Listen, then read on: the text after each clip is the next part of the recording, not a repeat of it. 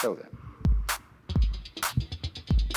if you awaken from this illusion, Persistence of vision. Ladies and gentlemen, welcome to the Persistence of Vision podcast, inspiring conversations on land, sea, in the air, and yes, even in outer space. Hello, folks. I am Lance Fever Myers. And I am LBDO. This is the POV Publishing Podcast. If you want to check us out online, it's pov publishing.com. There you can read comics by world class artists. You can read essays. You can read poetry. You can check out the links to all our past podcasts, and you can check out the link that takes you to go purchase my novel, Why So Much, that came out last June. Please do it. It's a great, great book, isn't it, It's the greatest book, and if you haven't read it, you're a damn imbecile. I, I pity you, and I pity you, but my pity only goes so far. Well, uh, speaking of uh, of fools, you have a book coming out too, don't you? Yes, I do. I have a book called The Goddamn Fool coming out on the 21st. Come join us at Malvern Books, 7 p.m. on the 21st to release The Goddamn Fool. Everybody who's anybody is going to be at Malvern Books on September 21st that night at 7 o'clock. LB's going to read some selections and he's going to sign books, and it's going to be a great time. Yeah, refreshments. Fantastic. Okay, well, we have a great guest today. Our guest today is an old friend of mine from the Austin slash Corpus music scene. And he's my friend too. Hell yeah. He's not only a great songwriter and a riveting performer, he's a brilliant journalist who's been writing about music and culture sur- and the culture surrounding it for many, many years. Today he's here to talk uh, to us about one of his favorite books. And uh, one of ours. And one- one of my absolute all-time favorite books. I was so excited to hear that that's what he wanted to talk about. It is Fear and Loathing in Las Vegas by Hunter S. Thompson. Say hello to Tim Stegall. Hey there, Lance.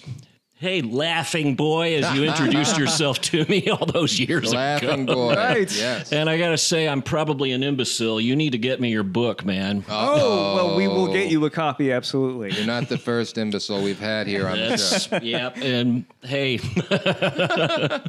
Hey, there's no shame in it. no shame whatsoever. I just, I'm, I was happy to see you guys are doing books now. Yes, yes, and you know, um, and, and the podcast. I think this is the first time we've had a guest who uh, has been mentioned in a previous podcast. When we had Richard Guerrero here a couple weeks back, he mentioned you as one of the pioneers of the Corpus punk scene back in the '90s, right?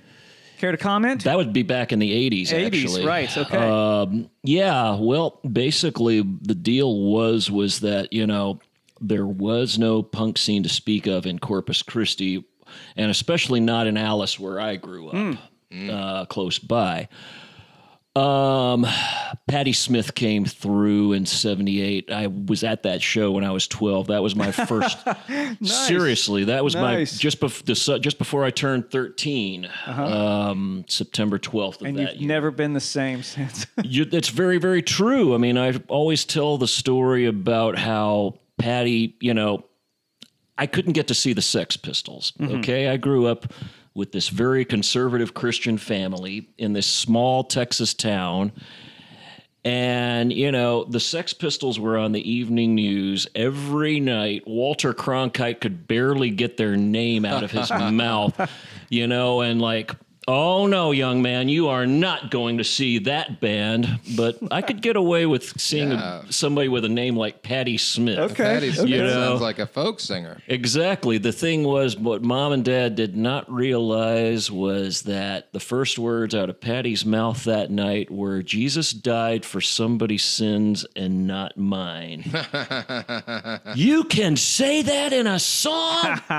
yes, you can. I mean, that was a big, important thing, you know? Um, the next year, I saw the Clash up here at the Armadillo. Right. And that was the, officially the show that made a punk rocker out of me. Okay. That was what made a musician out of me. I'm watching Mick Jones jumping around in, you know, rockabilly clothing with a ducktail haircut. He's got a Les Paul custom, you know, down around his crotch, and he's doing these Pete Townshend leaps. And I'm just looking up and thinking, that's what I want to be when I grow up. right, right. And uh, but you know, Corpus, yeah, we Patti had come through. We'd had people like the members and Iggy Pop coming through, but not a lot. There wasn't really a scene. There was a band called Zip that were doing something very akin to the Dead Boys. and uh, they used to get themselves booked on like C101 Battle of the Bands, and they'd be wearing ripped up Judas Priest t shirts and throwing dog food at the audience, and had to, the Corpus Christi Police Department had to escort them out of the venue, actually. Yeah. But uh, there wasn't really a scene per se, but about 1985, you started noticing other hands reaching for that Black Flag record uh-huh. at that record bar in the, you know, the Sunrise Mall in Corpus Christi, reaching for DOA. And summer of 1986, or spring actually of 1986, I wrote a scene report for Maximum Rock and Roll for a scene that did not exist. Nice. I completely made this up because there were there were groups of us that knew each other. It's like, okay, there's something that could happen here. And at the end of it, I wrote, and this is one of my first nationally published things, by the way. Mm-hmm. I wrote, if you want to book a show down here, give me a call. I listed my number. Two days later, I get this phone call as I'm trying to wash dishes. Hey, Tim, this is Eric Tunison. I'm the drummer for Die Kreuzen. Uh, uh, uh. what? Wow. You know, so I I'm getting a hold of these guys who are friends of mine, like Adam Grossman, later of uh, Angkor Wat. You know, Danny Lohner was also later in Angkor Wat, and he eventually ended up in Nine Inch Nails. Was Adam Grossman Skrew? Adam Grossman? La- yeah, later on he did Skrew and then ended up in Ministry and all Right, of that. right. Still a good friend of mine. Yeah, I see him Um, around sometimes. and uh, you know just there, there's about 10 of us we just pulled $10 together we rented the galvan ballroom and um, which was you know an old 40s ballroom that like big bands used to play at had a sprung dance floor and all that you know going on um, and uh, we got a local new wave covers band i think it was the little ducks from mars who uh, who provided the PA for that night. We needed a band to open. So I talked to a friend of mine named Steve Fish, whom I think you two might know. He played bass. We found a drummer named Tommy Godley. Of course, I renamed him Tommy Ungodly because we were a punk rock band. Yeah, punk rock. I had songs. I had a Les Paul. I had a Fender Super Reverb and a MXR Distortion Plus. That was the beginning of the Hormones, and uh, that was my first gig. That was the first really official punk rock show in Corpus Christi, Texas. I mean, that began a scene. There were hundred people that showed up to that show. I think we charged four dollars at the door we ended up giving all four hundred dollars to Die Kreuzen because uh, you know their tour van had busted in Memphis and they had to rebuild the engine. Crazy. And uh, yeah, so yeah, we didn't even get we didn't get paid for our first show, and that was voluntarily so. We wanted to make sure Die Kreuzen had something to get back home on. It was the last right. date of the tour, but Well, I like how you said, you know, that, okay, so you wrote uh, about a scene before the scene existed. And I think it's a great little segue into talking about what it, what has become known as gonzo journalism, right? Is like writing and including yourself in in the work, including your was own emotional state, right? Sort of violating the rule that the reporter is not supposed to be part of the story. right. You have to understand. Okay, you have you need a little history about what Gonzo Please, was yes. and what it came out of. School us. Basically, Gonzo journalism is to what was called the new journalism Mm-hmm. that as uh, hardcore was to punk rock. It was more extreme. And actually, there was only ever one Gonzo journalist, and that was Hunter Thompson. right. right. But I mean, you know, you'd had you'd had guys like Tom Wolfe, uh, who had been, you know, he kind of developed the new journalism form just because he sent in his notes from covering an auto an auto show in New York City to his to an editor at Esquire, and they said to him, "These notes are a perfect article." Yeah.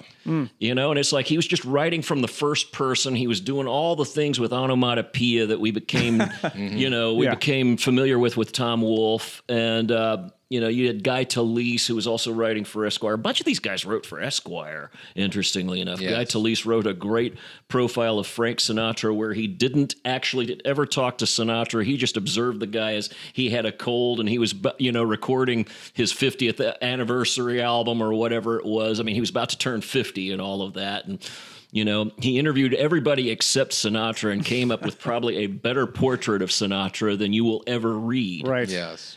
Now, Hunter had, before doing this, he'd written a book about the Hells Angels where he went deep inside.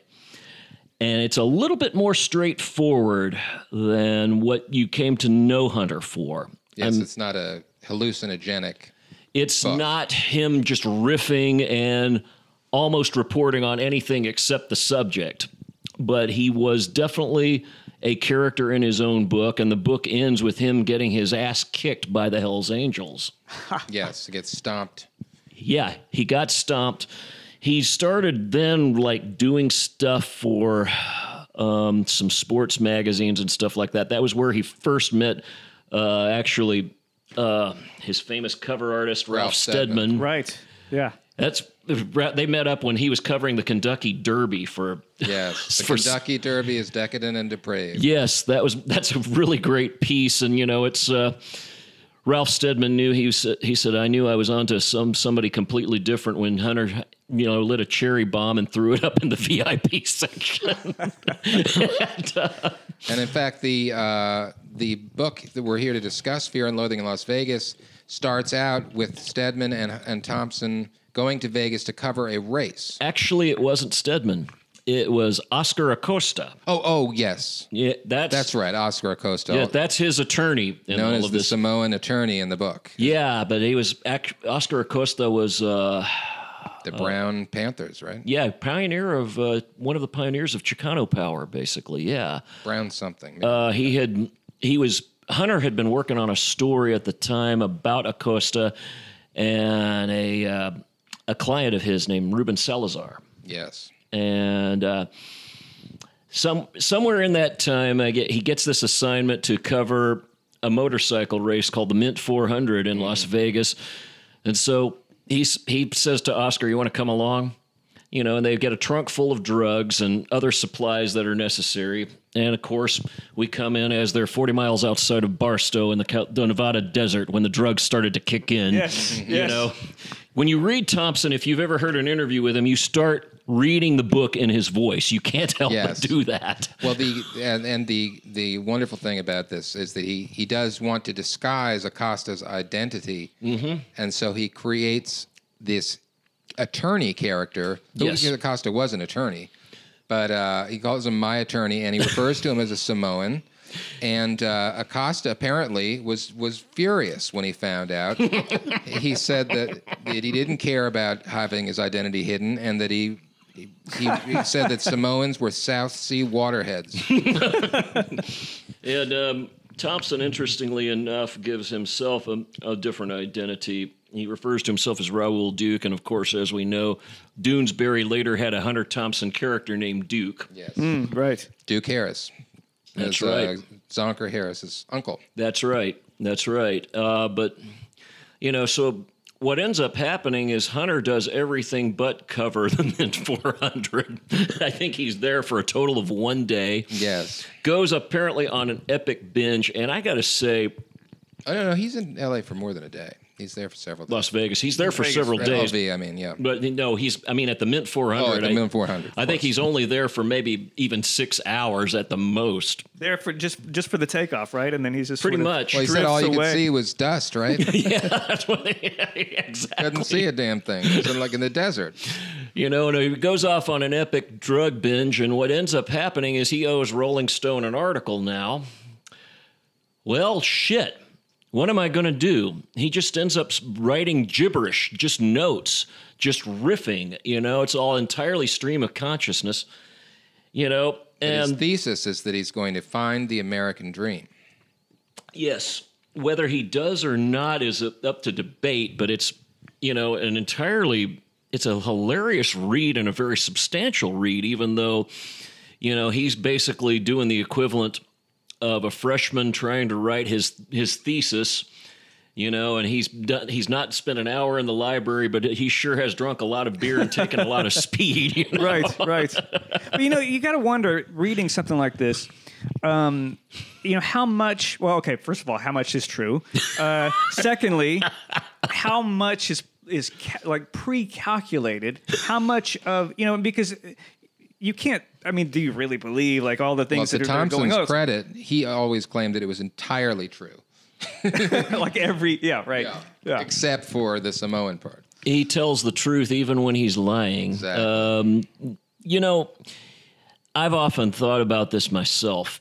You know, there are times where I have to put the good doctor's works down because it's awfully tempting to try to duplicate Oh, this right. Lifestyle. Yes, that's what I told our intern uh, union. Well, not not so much the lifestyle, but I said if you read Thompson and then go try to write, you're going to find that it is a full time effort to not write exactly like him, or at least or do a do your best imitation of him. But I was, I was gonna, you know, uh, when we were talking to Shannon McCormick about Infinite Jest, and the quote that you put up was that in in lesser hands it would have been a disaster, Mm-hmm. right? And how many people have, you know, you're talking about tried these- to write have like tried to write like this, and it it it's so it's alluring. You it makes you want to live like this, but it also makes you want to write like this. And I feel like 99% of the time it's going to be just drivel. It's going to be terrible.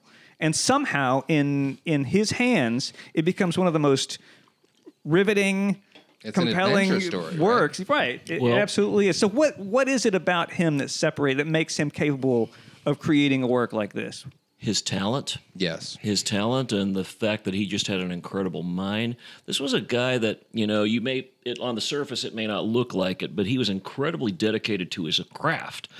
I mean, He lived it. he really was. I mean, apparently as a young man, he would retype novels like The Great Gatsby and works by Hemingway so he could figure out how these guys constructed their hmm. books, how they constructed a sentence. Hmm. I mean, essentially, he was doing cover versions of you know cover, right. of, lit- of his favorite author's greatest hits. Yeah. Um, and, um, you know, one thing I was going to bring up a while ago, I have to wonder how much the chronicles of his so called decadence was exaggerated and how much was true. Hmm. Because I don't know if you could even have the modicum of discipline that he had to be able to write this stuff and, you know, take all these damn drugs and Yeah. you know drink as much as he did. I mean, he was an excessive figure. He was almost I think he definitely I know he looked up to Ernest Hemingway quite a bit and he probably wanted to live up to, you know, Hen- Hemingway's sort of, you know, Tough guy. larger than life macho image. It was in a lot. Hemingway that said, uh, "Yeah, write drunk, edit sober." which I'm pretty sure Hunter followed. right. Well, you're also reminded of uh, of uh, on the road where Kerouac supposedly took a huge amount of speed and wrote the entire book in a single sitting on a single ream of paper, like a, a scrolling. Which book? On the, On the road. road. Oh, have you seen the scroll? It's not there. It's not even punctuated. It is one long sentence Hmm. on a teletype ream. Crazy. Yeah, I've actually seen the scroll, and yeah, it's like. God bless the man who had to edit that. He went to my high school, actually. really? Yes, he did. The editor or Kerouac? Kerouac. Wow. But for all the for all the sensationalizing that he does in this book, and for all the adventure and crazy wacko stuff, at the heart of it, there's a nostalgia. There's a there's a a, a melancholy, like a feeling of loss, right?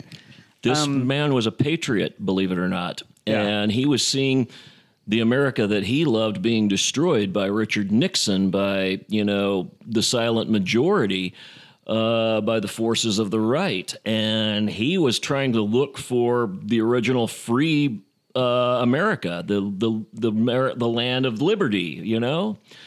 And uh, he was greatly dismayed by things like the Vietnam War, by, you know, he was, and that is that is definitely at the heart of this book. Um, And You maybe know- you could read us a little excerpt.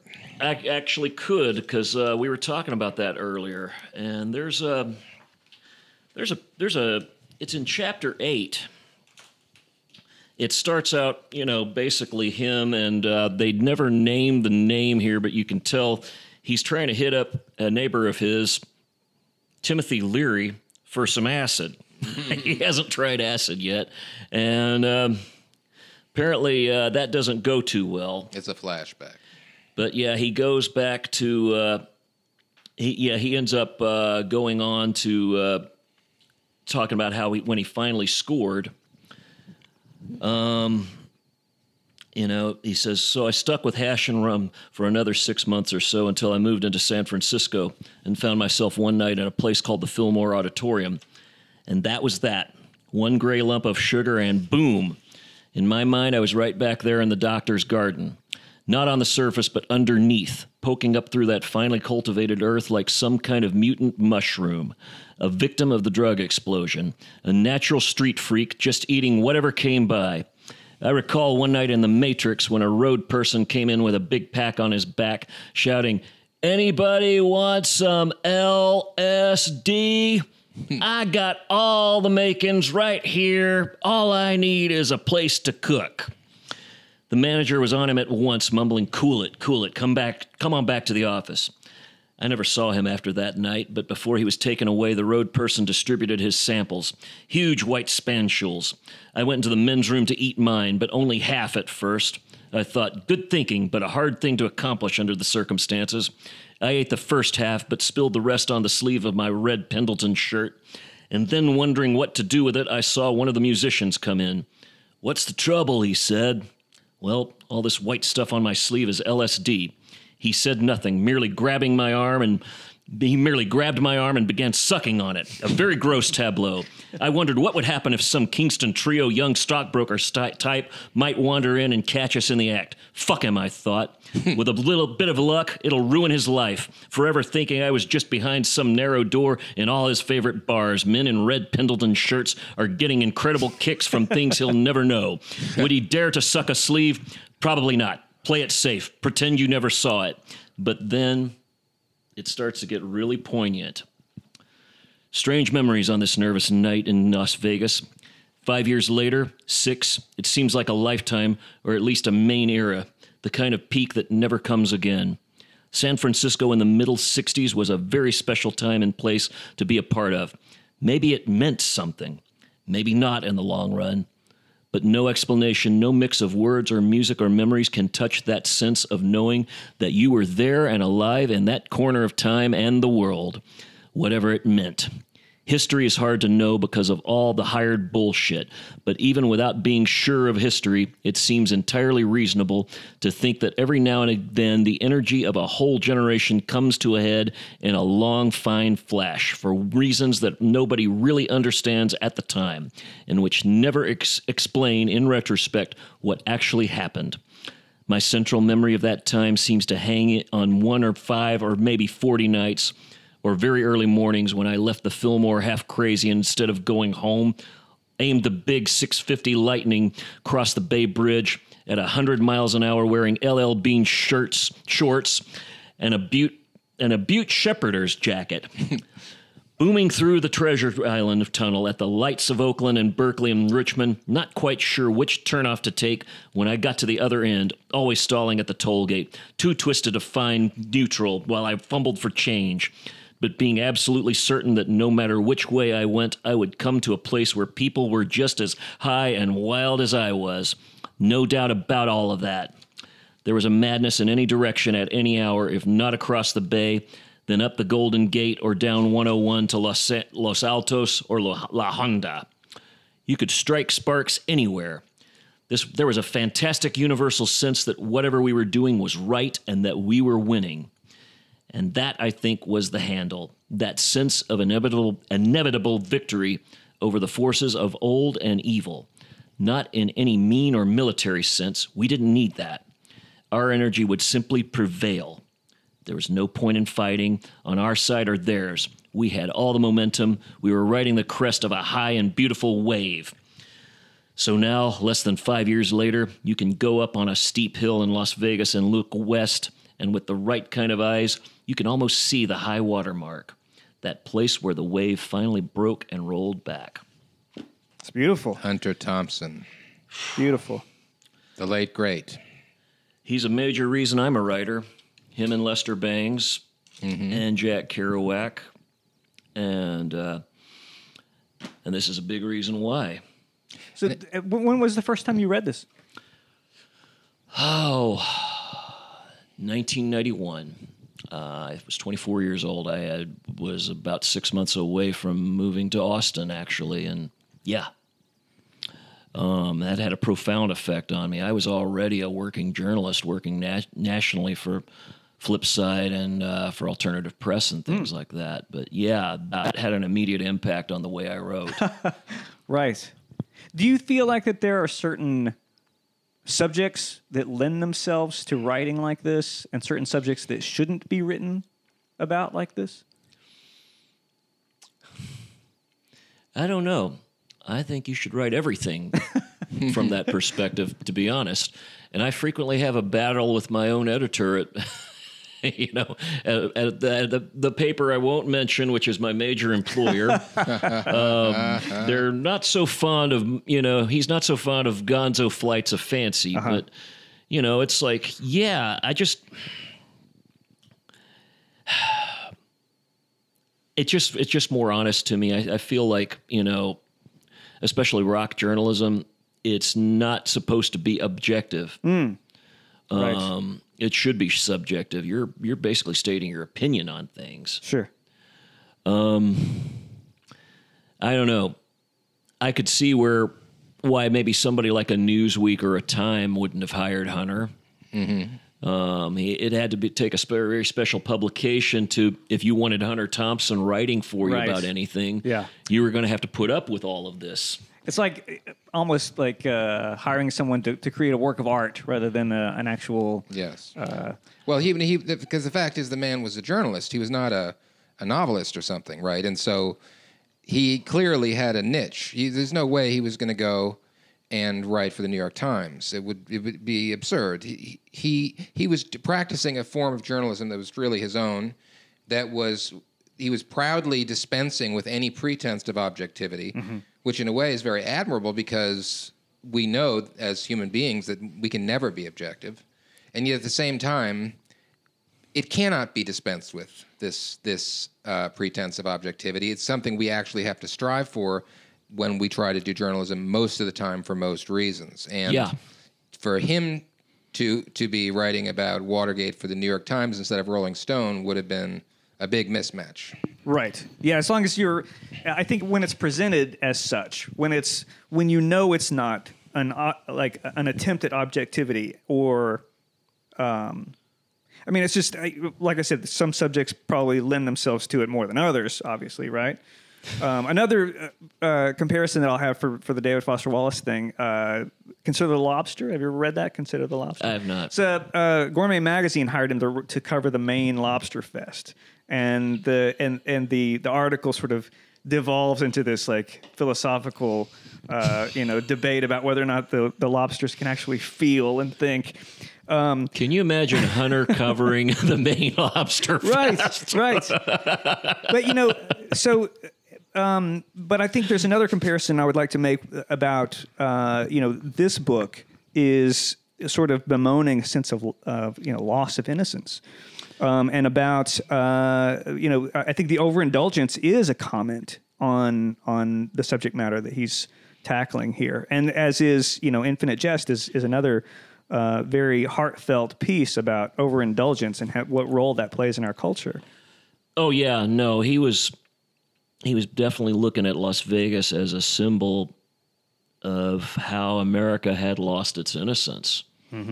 Um, he just felt this was a sick, depraved, you know, dot in the middle of the you know.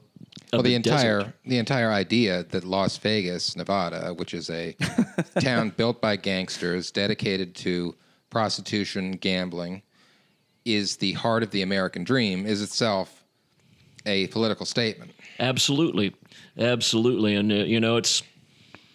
I love the fact that he actually chronicled an acid trip right in the middle of that hotel lobby and the casino. Right. You know, Yeah. it was like that's a hell of a filter to be looking, a hell of a lens to be looking at things through there, Hunter. It's Yeah. Yeah. That was why Terry Gilliam was so perfect to do the film adaptation of this I was book. going to ask you your opinion of that. How did it, so? Did you like the movie? I loved the movie. Um, this was coming at a time where a bunch of these books that I partic- that particularly spoke to me, for whatever reason, some, certain directors were gr- trying to see if they could make movies out of. 'em. Naked Lunch was a mess, okay, but Fear and Loathing in Las Vegas, he really had it down, and uh, I th- I think Gilliam is the only director who could possibly have pulled that off. Well, I have to be honest with you. When I first put it on, because this this book has been was very dear to me, very precious to me, and I was too. really afraid of how, what they were going to do with it. And I had actually, uh, I was a big fan of the audiobook that um, Harry Dean Stanton actually read the audiobook, and it was fantastic. Um, so you know, coming at it from that point of view, I was I, they had big shoes to fill for me. And the first maybe ten minutes, I almost turned it off. I thought they're they're just not getting it. They have no idea what this book's about. I've got to turn this off.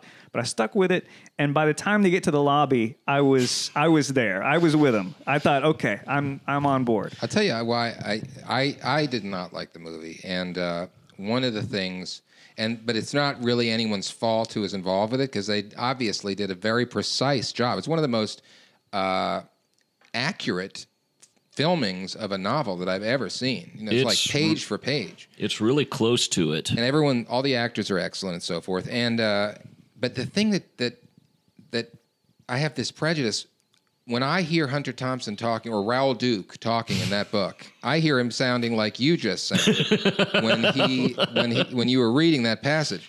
In fact, he sounds like this. Hey, we went. I can't believe it. We went to the. And you're like, I, I when I first heard the man speak, it was I had read this book probably ten times before I ever heard him speak, hmm. and he had a, just a very different style of speaking than I expected, and it was for me it was very disappointing. Well, no, Hunter mumbled, and because he was on a lot of speed all the time, while he was mumbling very, very fast, and you know that was Depp really had Depp sounded exactly like him. Depp. You know that was the movie that changed my mind about Johnny Depp. I. I didn't want to know. He was that he was that pretty boy that was on 21 Jump Right. Street as Yeah. far as Yeah, I was course. concerned. And when I heard he was cast as Hunter Thompson, you got to be joking. I felt the same way. but he he sold me, and I know it was because he actually stayed with Hunter for something like six months or something like that, just studying him. Well, he uh-huh. obviously sold Hunter because Hunter had him perform his funeral. Right? Is that right? Oh, oh yeah, Oh, yeah. He- Yeah. fire his, his ashes off into in a rocket or something. Well, it was they had that specially built cannon that was like the freak power symbol. What what? However. And yeah, Hunter's ashes were fired from this specially built cannon. Brilliant. Gotta love it. Oh man, but yeah, it this uh, this book just had a profound impact on me, and uh, you know I go back and revisit it every every few years actually myself. Yes. It holds up. It definitely holds up. It really does. I mean, you know, he uh, not a, honestly not a lot of Hunter's work. I would say about seventy five percent of it, and it's all the stuff that came after Fear and Loathing on the Campaign Trail seventy two. Doesn't really hold up. He after a while he coasted on his own persona. Unfortunately, He coasted on it, or, or another theory would just be that he was too locked into it, right? That he couldn't get out of it because he knew how brilliant he had been, and that that's what people wanted from him. And yet, it's a little goes a long way, right? I mean, it's a great, great, great book, but then thirty years later, to be writing Fear and Loathing, whatever the book was called, um, in the '80s, you know, about Bush or something, is like well, okay. It, it's just you, uh, you didn't.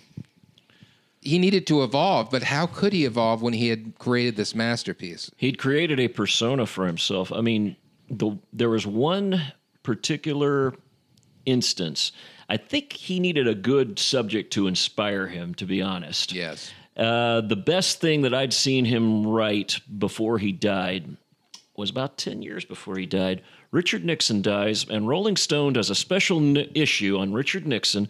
And all these people, you know, are lauding Richard Nixon as this great statesman. Yeah. Then they turn Hunter S. Thompson loose on Nixon. And if I recall correctly, his first words were, I have come not to praise Richard Nixon. Hmm. I've come to rip the brazen fucker right out of his grave and stomp all over his entrails, that Yeah. venal fuck. You know, it was pure vintage Thompson. And Although, of course, the one time they met, he had a positive experience with him talking about football, they talked about football. college football. Yeah, the Redskins. One thing they had in common, they were both incredibly passionate, serious stu- students of college football and in sports in general. And Thompson Oh, yeah. was a gambler and a fanatic for sports. Absolutely, he was. Like I said, he was really a, very much a man's man. I mean, really, yeah. You'd think from from a casual, uh, even listening to this episode, you might get the impression that Thompson was a hippie. No. uh, he was a flower child or something like that. It was just the opposite. He was a motorcycle riding, gun toting lunatic. Yes, he was. He he loved guns. He loved them. He loved to shoot them. You know, he, he would do things like put up gongs all over his lands in Colorado and shoot them all morning. You know, just to the great consternation of his neighbors. Yes, exactly. It uh, at Owl Farm up there in Colorado, where apparently he never paid a cent of rent. he had some sort of agreement with his landlord, and he just lived there rent free his entire life. Brilliant. You know, but, uh, What made a lot of sense to me when when we invited you to come on and you had suggested uh, talking about this book, it it it just it hit a chord. I think this was a, a perfect a perfect subject for you. Um, we could talk all day, but we've got to hit our our lightning, Lightning round. oh, lightning round. Okay, Are you ready? I, get- I I think I am. Okay, let's do this. When was the first time you remember falling in love with a book? First time I remember falling in love with a book, that would be Catcher in the Rye. Okay, yeah, good answer. What, what around what time? 14 years old, I guess. So Yeah, what, yeah. like eighth grade, something like that. Right, right. Yeah. good one. Okay, has a book ever changed your mind about anything? Has a book ever changed my mind about anything? No, but bu- I don't think it has. But books have uh, have affected my entire life and my entire worldview. That's for sure. But I Hmm. Don't know if it's ever changed my mind on anything I can think of. Well, that's kind of the answer to the next question, which is has a book ever changed your life? Every book I've ever read probably has, but yeah, this one changed my life. Uh, On the Road changed my life. Um, Howl by Allen Ginsberg, that little collection of the poems that came out on City Lights, that changed my life. England's Dreaming by John Savage. Right. Yeah, yeah. My, my, my, that's the best punk book in my opinion, and it's kind of a role model for the book I'm currently writing. Hey now. That's What's what your we need- book called? It's going to be called You Never Understand What We're Trying to Say. I am writing the history of Austin punk rock from 75 to the present. It's being serialized in the Chronicle, uh, much like Fear and Loathing was in Rolling Stone, as well as Bonfire of the Vanities, and that was kind of what my editor had in mind. Nice. And uh, yeah, the first chapter was ran last month in two parts. I was on Roky Erickson, Doug Sahm, and the first Austin Punks record, which was Two Headed Dog. Wow. I love it. That's great. So, do you have an ETA for uh, when the book will be finished? A long time from now but you know we're we're writing uh, i'm in as i keep telling people that i'm contacting for interviews i'm in 1975 still right Gotcha, now but gotcha. you know next chapter should be up in november Okay. it's going to be on the untold history of austin glam rock actually Nice. Wonderful. Wonderful. Okay. So, uh, has a book ever made you cry? girl interrupted Ah, and the bell jar by sylvia plath The Bell Jar. Yes. I like it. Okay. Uh, name a book that you've read more than once. england's dreaming by john savage Okay, of course. absolutely Of course. Right. and this one yes. Fear and, fear and Loathing. loathing in las vegas that, Right. Keeps you coming back. Do you have any poetry committed to memory? That's the big one. I have a snippet of one that I can think of right now. I saw the best minds of my generation destroyed by na- madness, running hysterical through the Negro streets of dawn. That's Ginsberg Howl. Yep. Owl. Right. America, go fuck yourself with your atom bomb. Fantastic. That concludes our lightning round with Tim Stegall. Thanks for being here. Yes, thanks to Tim Stegall. Thank you for having me, guys. Anything to else we need you. to to uh, uh, promote here? Anything else we want to talk up? When is this running? Very soon, next couple days. Next couple of days. Well, Thursday night, Carousel Lounge, Tim Ah, yes. Tim Napalm's birthday bash. Yay! I'm 54 on stage at the Carousel this Thursday night. Fantastic. Okay. And uh, going to be joined by uh, my old colleague Ron Williams, who began the corp the Austin version of the Hormones with me. Uh, Nice. We're going to be. As I as we joke every year, it's going to be two old guys giving each other shit and sweating to the oldies, and then um, there's a couple of side projects that are uh, going to be opening opening the show. The Friends of Ron Reyes. That's basically uh, our version of a classic Hermosa Beach punk band that are playing across town. All right. we will not name names. and uh, the and the Ruptured Scumbags, the worst cover band you could ever imagine. I love it. That, How do so- you make a hormone? Oh God, you would have to ask me that one. That's let's see, how many times is that I've been asked that one? How do you make a hormone? You tell me that joke. oh, beautiful. you invite uh, Die Kreuzen to, to Corpus. That's how you make a hormone. That's right. You're correct. So that's uh, September the 12th. September the 12th, Carousel Lounge. Fantastic. I love it. Um, what else, LB? Well, just a reminder in addition to the Carousel Lounge, we have on the 21st of September the release of The Goddamn Fool by me. Uh, it is a new novel. It is coming out at Malvern Books at 7 p.m. the 21st. Be there or else suffer and die. Be there, buy a book, get it signed, chat it up. Uh, and in the meantime, while you're waiting, you can go to our website, which is pov-publishing.com. There you can read essays, poetry, comics. You can follow the link to any of our podcasts and the link to amazon.com where you can buy my book, Why So Much by Lance Myers. I think you'll be pretty surprised and impressed if you go to pov-publishing.com. There really is some fantastic writing and some really terrific comics in addition to this great podcast and the Why So Much. Go. Love it. Go.